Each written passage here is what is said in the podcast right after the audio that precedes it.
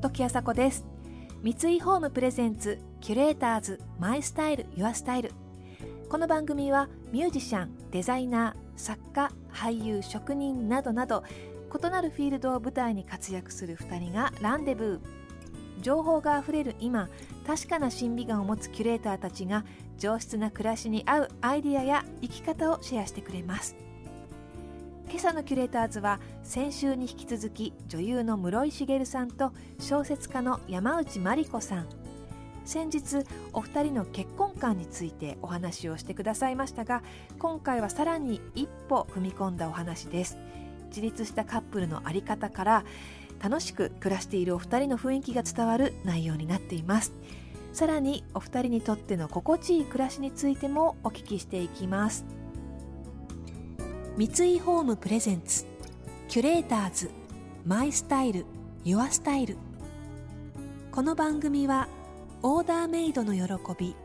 三井ホームの提供でお送りします。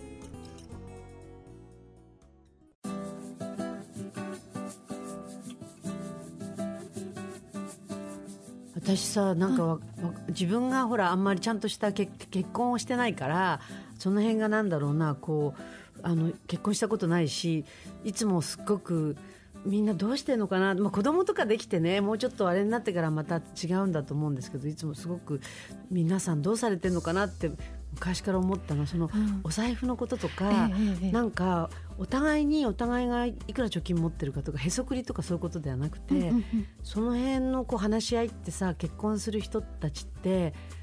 まあ昔はほら逆に言うとその山内さんがご覧になったようなその多分大昔のその映画なんかは奥さんは働いてないわけじゃないですか、うんうんうん、で結局ご主人の収入であの暮らしているってだから旦那様って言って貸し付いてるみたいな構図なわけでしょ、うんうん、でも今、そういう時代では全然ない,、ないしお互いにこう働いてお金もゲットしてるからその辺をどういうふうにみんな分けてるのかなとか全く分けてるんですか？といやもうすっごいざっくりで、えっと、うん、まあ夫が家賃の振り込みとかをしているので、うん、家賃の時に決まった額を私が渡してみたいなで、うん、まあ、結構すっごいどんぶり勘定で、うん、あの電気とかガスとか水道とかは全部夫名義になってるので、まあ、夫の口座から引き落とされるんだけども、外食したりする時とか私が普通に払ったりしてるし。プレゼントとかも私の方が買ってあげて、私物買うの好きだから 買ったりするし、かといって別に夫がプレゼントなんかくれるっていう何もくれないみたいな。なんかまあこう生活費で言ったらまあ半分前後くらいかな。そういう話し合いをしたことあるんですか？あります。あのー、それこそやっぱ結婚が、うん、まあ、結婚しようってなって初めて通帳の話になった。同棲中は通帳が出てこない。まあねだって同棲の時は別に別々だよね、本当にもう折半折半何でも割り勘みたいな感じで、で、まあ、結婚になって初めて通帳を、うん、まあ見せっこしましょうみたいな感じで、うん、それはどっちが言ったの？私です 私で。す通帳見せっこしようしましょうって。通帳出してください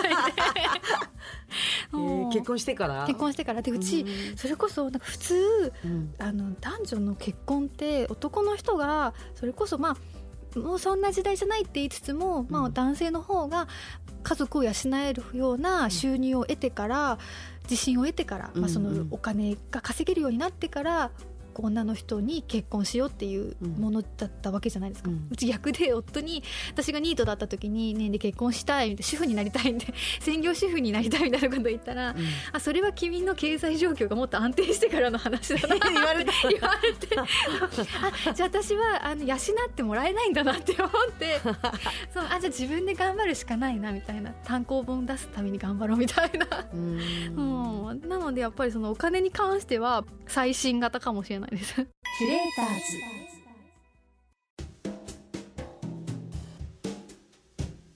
自立をすごいしたかったんですよね。全然あの20代通して、まあフリーターだったりライターだったりして全然こう自活できない、その収入だけでは自活できないような仕事ばっかりだったので経済的にあの仕送りしてもらってたんです仕送りしてもらって親のす,、すねをこうガジガジかじってそうまあ好き勝手やってたんですけど、うん、その自分の力で経済的に自立したいっていうのが多分結婚したいよりも上にあったかもしれない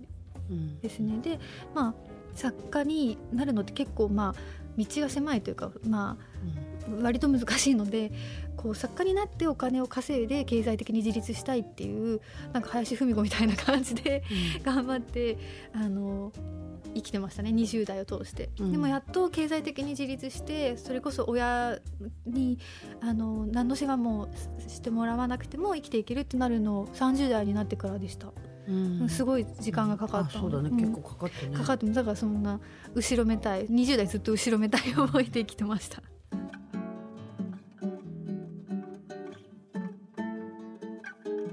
時あさこがナビゲートしています。キュレーターズ。今朝は女優の室井茂さんと小説家の山内真理子さんとのお話をお届けしています。お財布事情とかなかなか聞きにくいお話でしたがざっくばらんにお二人お話ししてくださいましたね、えー、さらに日々の心地いい暮らしについてのこだわりもお聞きしました。私あの自分で何か作るご飯作る料理にあまり自信がないのでこう料理で楽しみを得るのが 非常に難しい。食べるのはいいけども作るのはちょっとあれなので私最近週に1回花を買ってきて、うん、花屋さんに行って、うん、お花屋さんといっぱい喋って花買って、うん、で家中あちこちに行ける時に本当に私服を感じます、ね、あそうなんだ。うんなんかかっこいいね。いやあの20代の時って、花にそんなに興味もないんですけど30過ぎて半ば36今年6なんですけどあの花から生命エネルギーを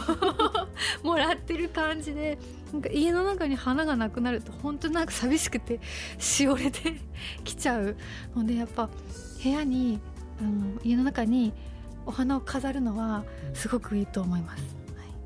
私は花は仕事柄結構いただいたりとかするんですけどうん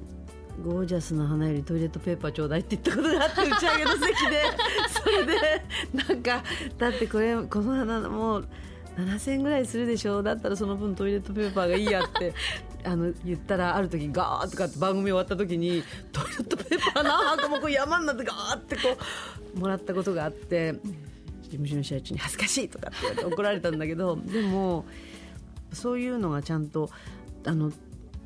不足しているものがきちっと整ってその後でこう飾るみたいな風になると思うんですけどなんかでも私の場合こうお花もまあいいんだけどお花よりはこう実のなるものの方が好きなので、まあ、家庭菜園とかやってたりとかするんですけどもやっぱりその、まあ、花美な花よりはこう野菜の花とかすごい可愛いので、まあ、そういうのの写真撮ってたりとかしてで、まあ、今はあんまりやらないけど前はその綺麗なナスとかができるとすごいべっぴんのナスができたと思ってあのナスをきれいにラッピングしてそこにナスの花の写真を添えて結構好きなあの気に入ってる人にプレゼントしたりしてしてたんだけどそしたら「大丈夫?」って言われたことあって、えー、なんで素敵なのに。そうだよなとかえー、もう最高の行為の示し方じゃないですか、ね、最高の行為の示し方だったんだけど「大丈夫?」とか。切り箱に自作のナスを詰めて花の写真を添えて。でもなんかそんなふうにこうものをやっぱりこう作るっていうのかな。あの自然のものなんかもお花にしてもそうだし野菜にしてもそうだしなんかやっぱこう生きてるもの、まあ、猫なんかもそうだしやっぱりそういうそういうものが自分の周りにあるといいですよね。なんかあんまり無機質すぎるのは自分にはちょっと、まあ、それはそれで綺麗なところとか行くと素敵だなと思うけどなんかやっぱりその風の香りがこういつもしてたりとかなんか雨の音がちゃんと聞けたりとかっていうなんか割と自然にこうあのこうちゃんと即した生活っていうのかな。やっぱそういうことを私は希望してますね。キュレーターズ。時あさこがナビゲートしてきました三井ホームプレゼンツキュレーターズマイスタイルユアスタイル。今朝のキュレーターズは女優の室井茂さんと小説家の山内真理子さんとのお話をお届けしてきました、えー、夫婦やカップル円満のための決まった秘訣っていうのはなくてやっぱりそれぞれなんですよね、えー、マニュアルがないから悩むことやイライラっとすることも尽きないわけなんですが、えー、そんな時お二人のような、えー、日常で感じたことを飾らずに話せる人が近くにいると共感して笑って、え、考えて楽しく生きる励みになること間違いなしですね。私もまずは自分が率直な人でありたいなとお二人のお話を聞いていて思いました。さて室井さんですが CD アルバム「8つの宝箱愛しの毛玉ちゃん」の発売を記念したしげちゃん一座のスペシャルライブが5月28日日曜日東京墨田区にある YKK60 ビルアズワンホールにて開催されます。次回のゲストは詩人の最果て多比さんと映画監督の石井優也さんです。それでは時あさでした。三井ホームプレゼンツ。キュレーターズ。マイスタイル。ユアスタイル。この番組はオーダーメイドの喜び三井ホームの提供でお送りしました。